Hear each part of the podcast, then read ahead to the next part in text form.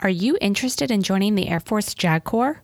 You can learn more information at airforce.com slash JAG. That's J A G. You can also find us on Instagram at Air Force JAG Recruiting, on Facebook at U.S. Air Force JAG Corps, and on LinkedIn at Air Force JAG Corps. You may also call us at 1 800 JAG USAF. That's 1 800 524 8723, or you may email us at airforcejagrecruiting at gmail.com. In this episode, we interviewed another contestant from the seventh annual National Security Law Writing Competition. At the time of recording this episode, the winners of the competition had not yet been announced. However, we are happy to announce that the interviewee in this episode, Major Edwin Kissel, achieved first place in that competition. Second place went to Major Matthew Ormsby, who was interviewed in episode 69. And third place was Major Jessica Tirado, who was interviewed in episode 68. Be sure to go back to those episodes if you missed them. You may have also heard a prior interview with Major Kissel back in July on orbital debris. In this episode, he's going to expand upon that topic more and delve into his paper on how Russia, China, and other great power competitors can take advantage of gaps in space and environmental laws in the gray zone. Enjoy!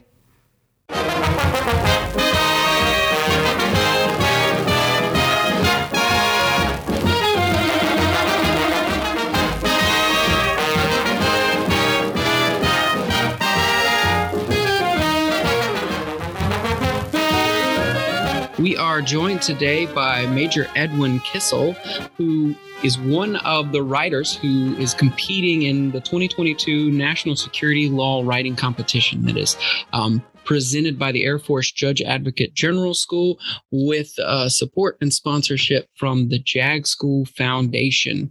Um, Major Kissel uh, submitted a paper titled Strategic Competition Implications for Commercial Space Operations. And he's here to talk to us about that and the ideas contained in that paper today. Um, Major Kissel, could you uh, introduce yourself, please? Absolutely. Thank you, Charlie, for the uh, introduction. So I'm uh, Major Edwin Kissel. I'm a judge advocate with the United States Air Force, and I'm currently assigned to Space Systems Command um, in El Segundo, California.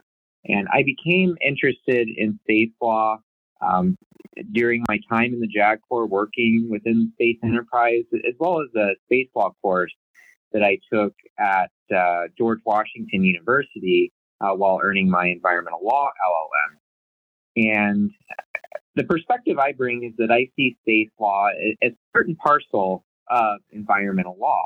Uh, space law involves um, responsible behavior and uh, use of a resource in the extraterrestrial environment. Right. And so this year's uh, topic for the National Security Law Writing Competition was how national security law impacts America's strategic competition in the gray zone.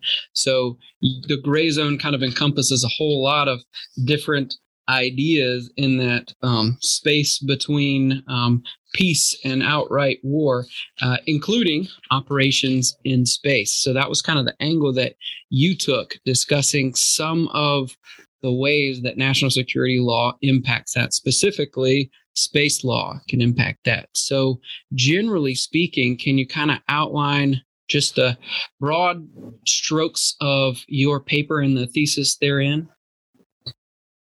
Certainly. So, uh, I, I, take a look at gray zone activities, so uh, which are adversarial actions falling short of outright war.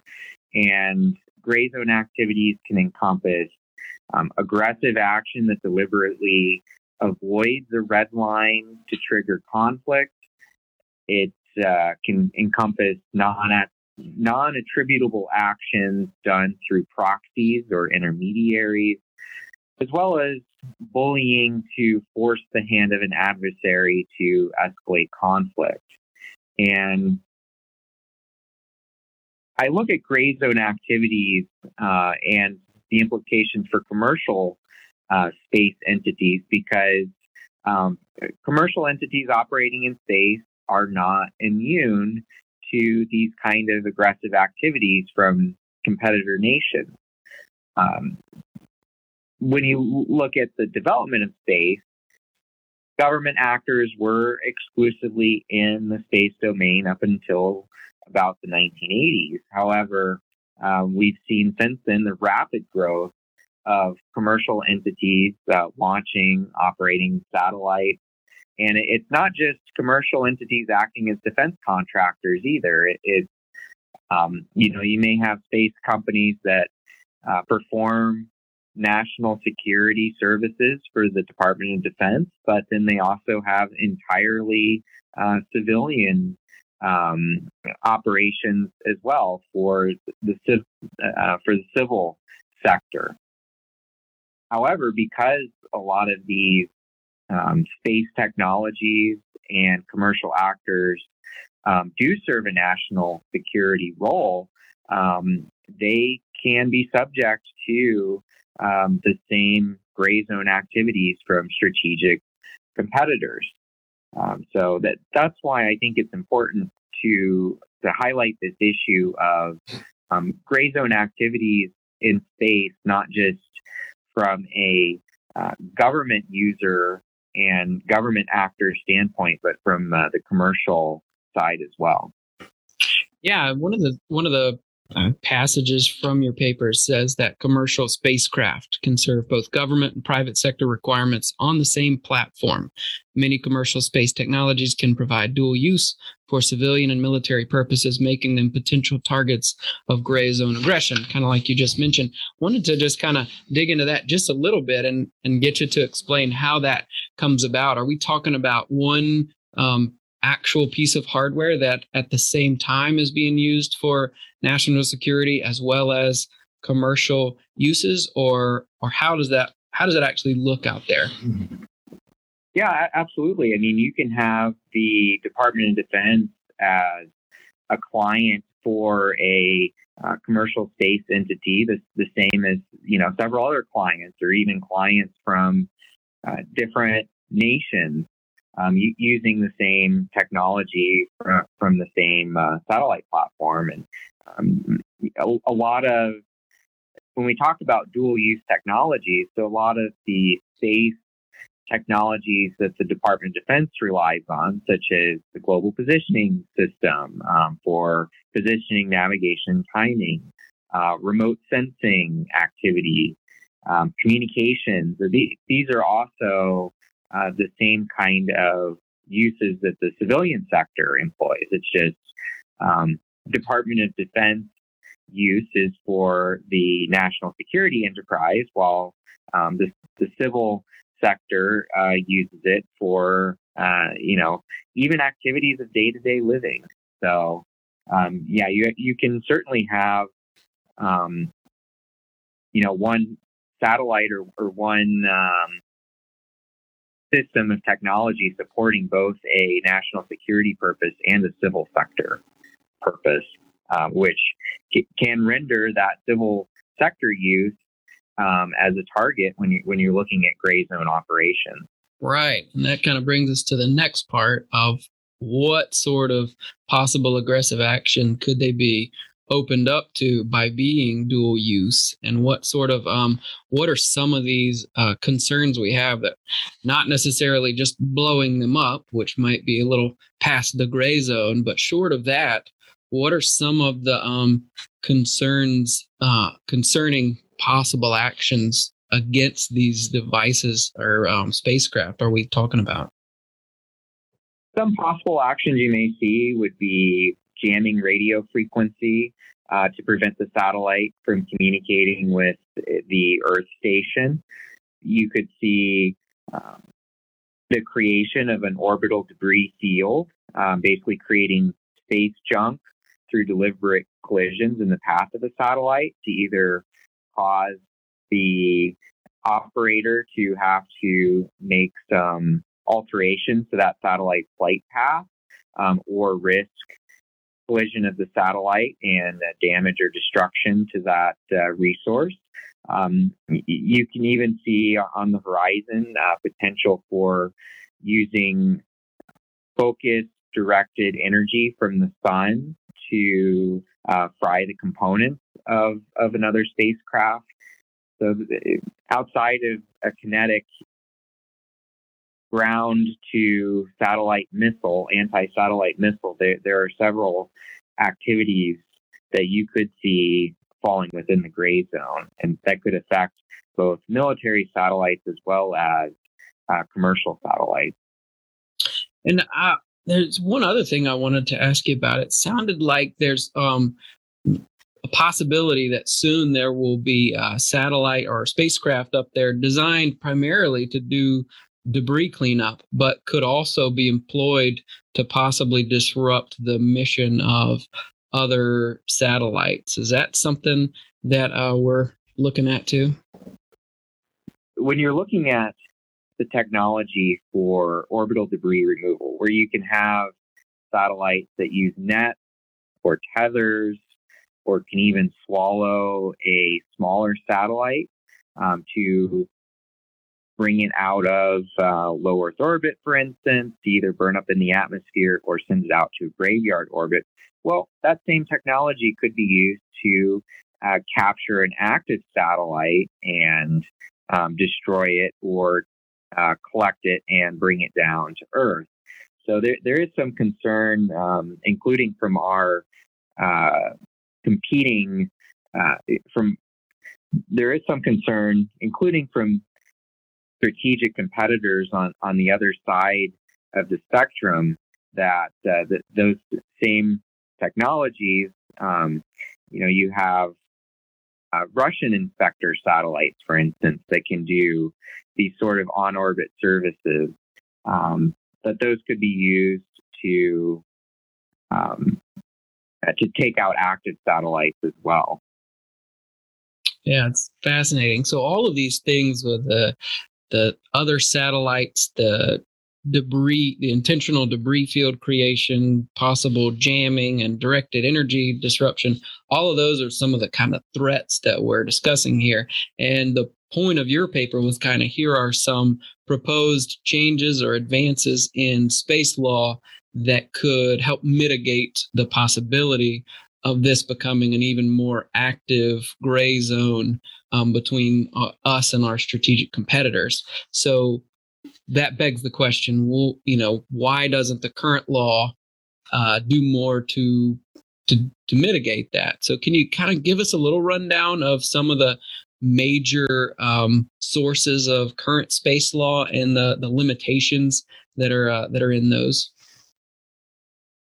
Absolutely. And, and so every discussion of space law starts with the Outer Space Treaty, which is uh, it's over 50 years old, and it forms the bedrock of uh, what we know as space law.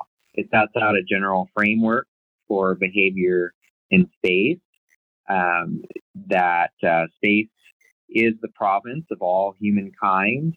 Um, space is to be used for peaceful purpose purposes and exploration uh, unfortunately, the Outer Space Treaty uh, does not provide any enforcement mechanism. And if one nation believes that another nation is engaging in harmful interference with its actions, the Outer Space Treaty only provides that you can seek consultation. So, uh, unfortunately, while it does set out uh, some aspirational language on responsible behavior, uh, there is no way to en- enforce the provisions of the Outer Space Treaty. A few years after the Outer Space Treaty, we had the Liability Convention, and the Liability Convention focuses on assessing liability and monetary damages for um, satellites that crash into the Earth or satellites that crash into other satellites the liability convention is outdated because it only includes national governments as parties. And so it does not provide commercial entities any recourse uh, except through the consent of or except through the national government asserting the claim of the commercial entity.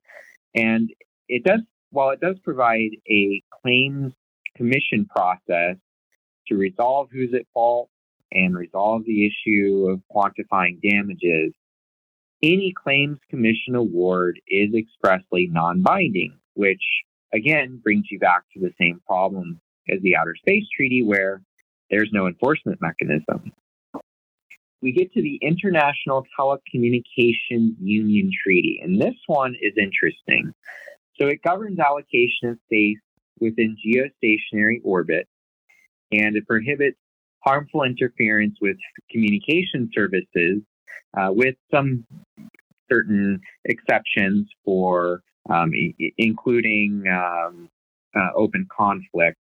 Um, but the what makes the International Telecommunications Union Treaty interesting is that it actually provides for binding arbitration uh, for any claims brought under the treaty. And so that's the direction that it would be good for space law to move, especially to try to quell um, and reduce the the threat of gray zone activities uh, is providing some kind of enforcement mechanism, but uh, we're, we're, not we're, we're, only there for a limited um, scope at this point. Um, recent years have seen uh, the U.S. and other nations uh, get together to develop orbital, orbital debris mitigation standards, which essentially are these are things you will do as an operator of a spacecraft to ensure that your spacecraft does not uh, create additional space junk.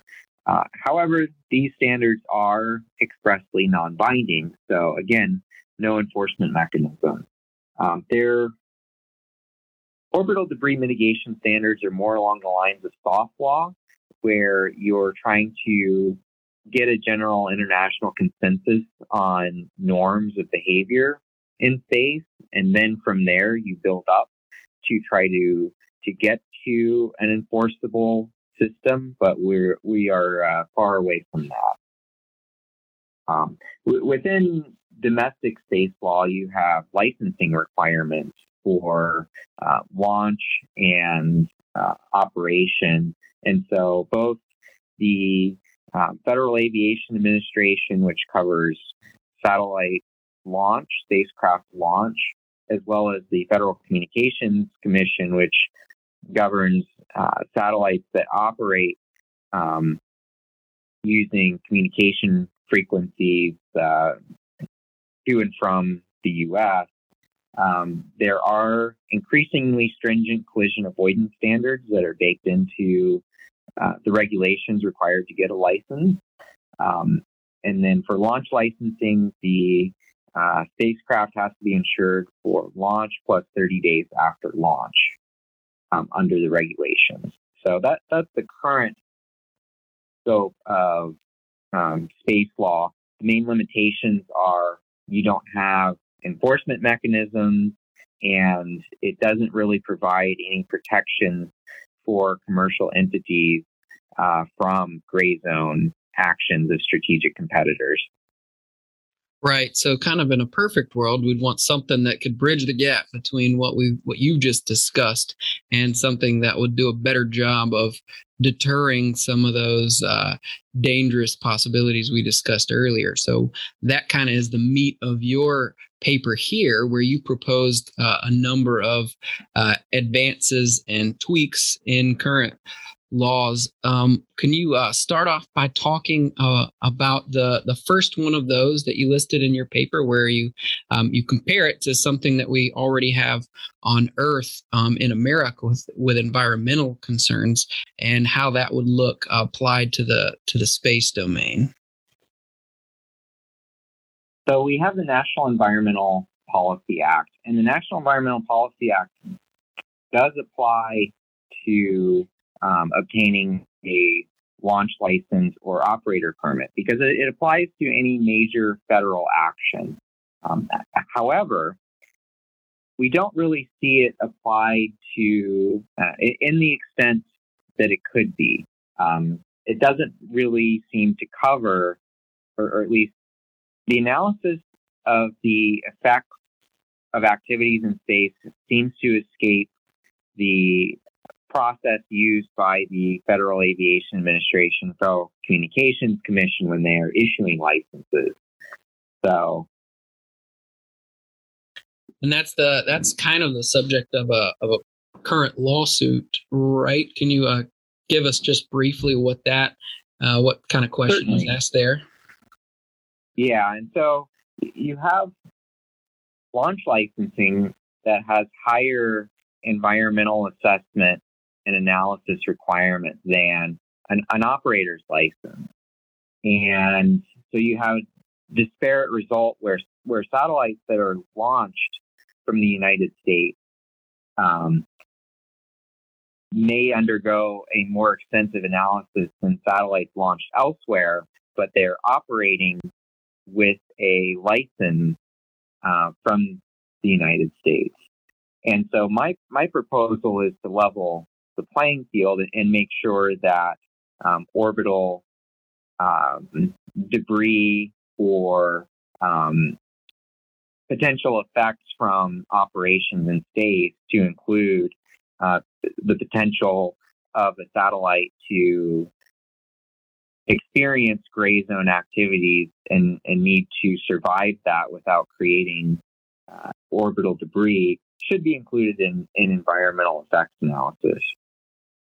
So with the current litigation, uh, we're tracking the case of Viasat versus the Federal Communications Commission. Viasat is a um, commercial satellite internet provider that has three satellites that operate in geostationary orbit.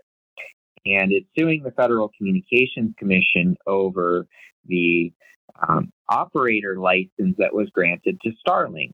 Starlink being a constellation that um, in, will include anywhere from 17,000 to 30,000 uh, satellites in a low Earth orbit mega constellation.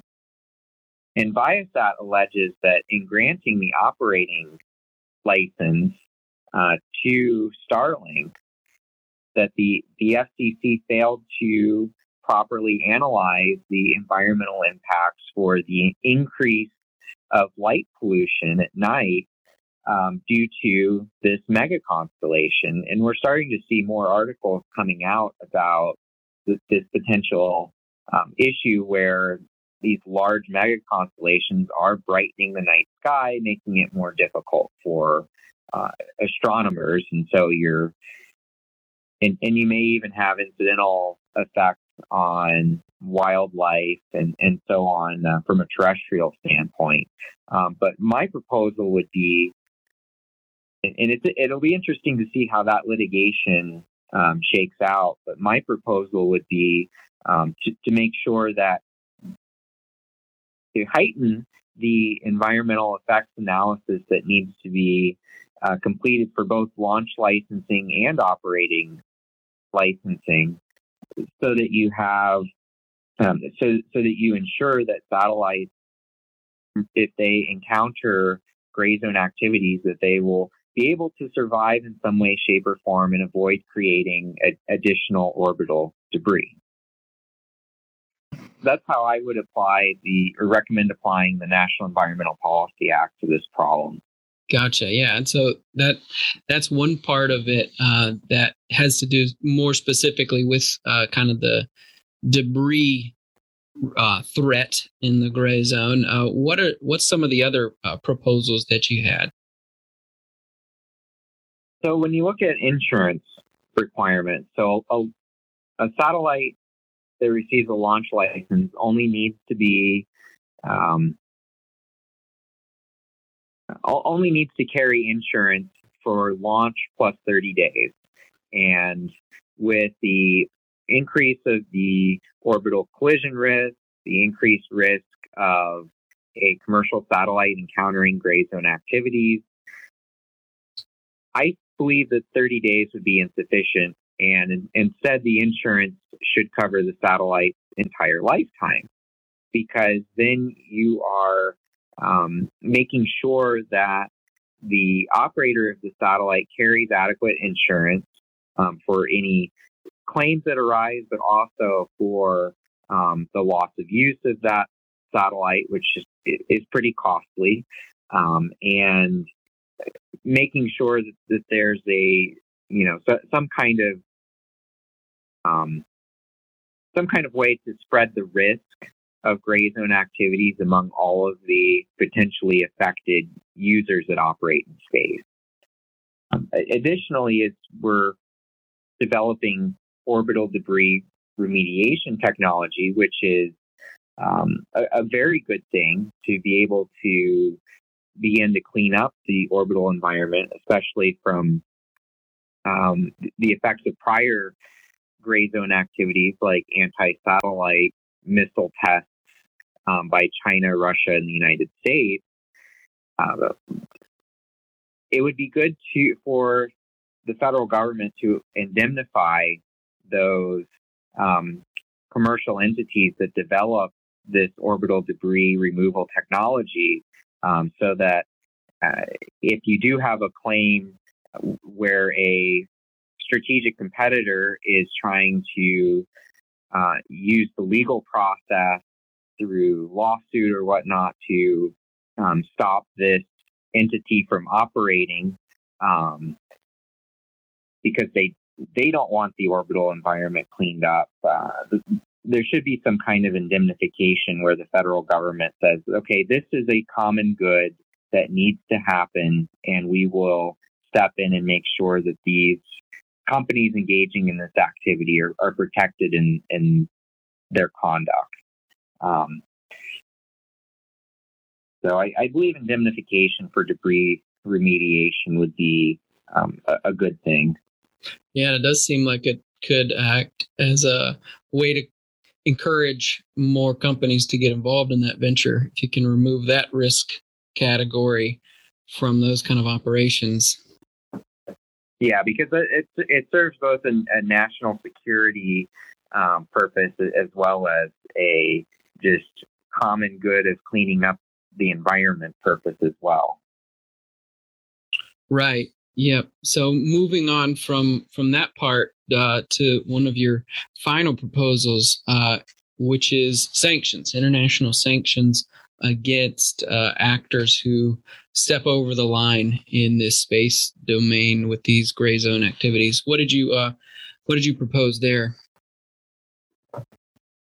Well, looking at how things are shaking out with current events and the uh, international response to Russia's invasion of Ukraine, um, imposing unprecedented sanctions on uh, the nation as well as individual oligarchs.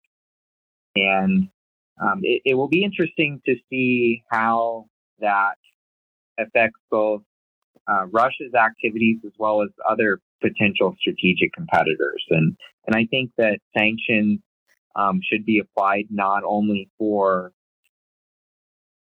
terrestrial uh, activities and, and, aggression, but but also um, aggression in space as well, because what you do in space has a direct impact on uh, daily life on Earth. So, um, you know, when when you're looking at the theories of punishment, and we talk about um, specific and general deterrence, the, the idea is that sanctions create specific deterrence for the the entity engaging in the bad behavior um, because it makes it more difficult for them to continue to engage in in that behavior, but also it provides a general deterrence to other strategic competitors who may be considering engaging in irresponsible behavior to, to show them that there are consequences for these kinds of actions. So I believe that sanctions should absolutely be on the table when you're looking at um, a response to gray zone activities in space. Yeah, that, that makes a lot of sense. Kind of paired with the other more uh, defensive prophylactic sort of measures that you talked about, having that uh, that big stick at our disposal, the uh, as far the international community's disposal certainly seems like it should be a, a good way to round out this legal approach to discouraging people from getting or nation states from getting too crazy uh, against other people's assets in space. So that uh, that all makes a lot of sense. We appreciate the uh, the effort you put in uh, to coming up with this and writing it and submitting it and walking us through uh, all of your your proposals for this uh, this new regime in space law. Uh, what uh, what are some uh, parting thoughts you can leave us with, Major Kissel? So ultimately, it would be good to have some kind of binding international treaty that defines harmful interference, covering gray zone activities, and, and providing a binding enforcement mechanism. Um, but unfortunately, we're not anywhere close to getting there. And um, un- until, if and when we do eventually get there, uh, we need pragmatic solutions um, to provide protection for uh, commercial space operators. And so that, that's what I'm seeking to do here is to um, apply an environmental perspective to um, develop um, th- those protections within the space domain. And space is only uh, going to become um, more congested. We're seeing more mega constellations. Um, it's a contested resource among strategic competitors, and there's only increasing um, risk of um, harm from gray zone activities as tensions escalate. Um, and, and, of course, commercial entities are not immune to gray zone activities because um, a lot of the technology that commercial entities provide has a dual military and civilian purpose, which makes them targets of gray zone aggression. And, and additionally, um, from a national security perspective, we source a lot of our uh, capabilities in space from commercial entities. So um, we're, we're all part and parcel in this together, uh, government actor as well as commercial operator.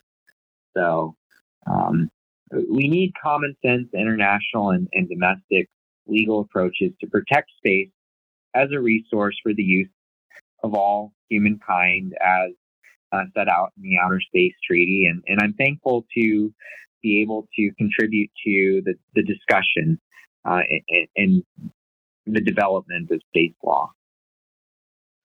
Yes, sir. Thank you for that wrap up, and we're uh, we're thankful for your contributing to that discussion too. Thanks again for lending your time and your expertise to not only the writing competition but also to our podcast here. Uh, Major Edwin Kissel, uh, thanks again, and we will talk to you again soon. I hope.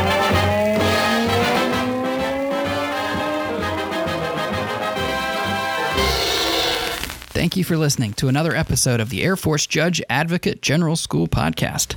You can find this and all our available episodes, transcriptions, and show notes at www.jagreporter.af.mil slash podcast.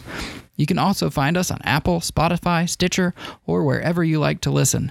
Please give us a like, a rating, a follow, or a subscription. Nothing from this show should be construed as legal advice. Please consult an attorney for any legal issues. Nothing in this show is endorsed by the federal government, the United States Air Force, or any of its components. All content and opinions are those of the guests and hosts. Thanks.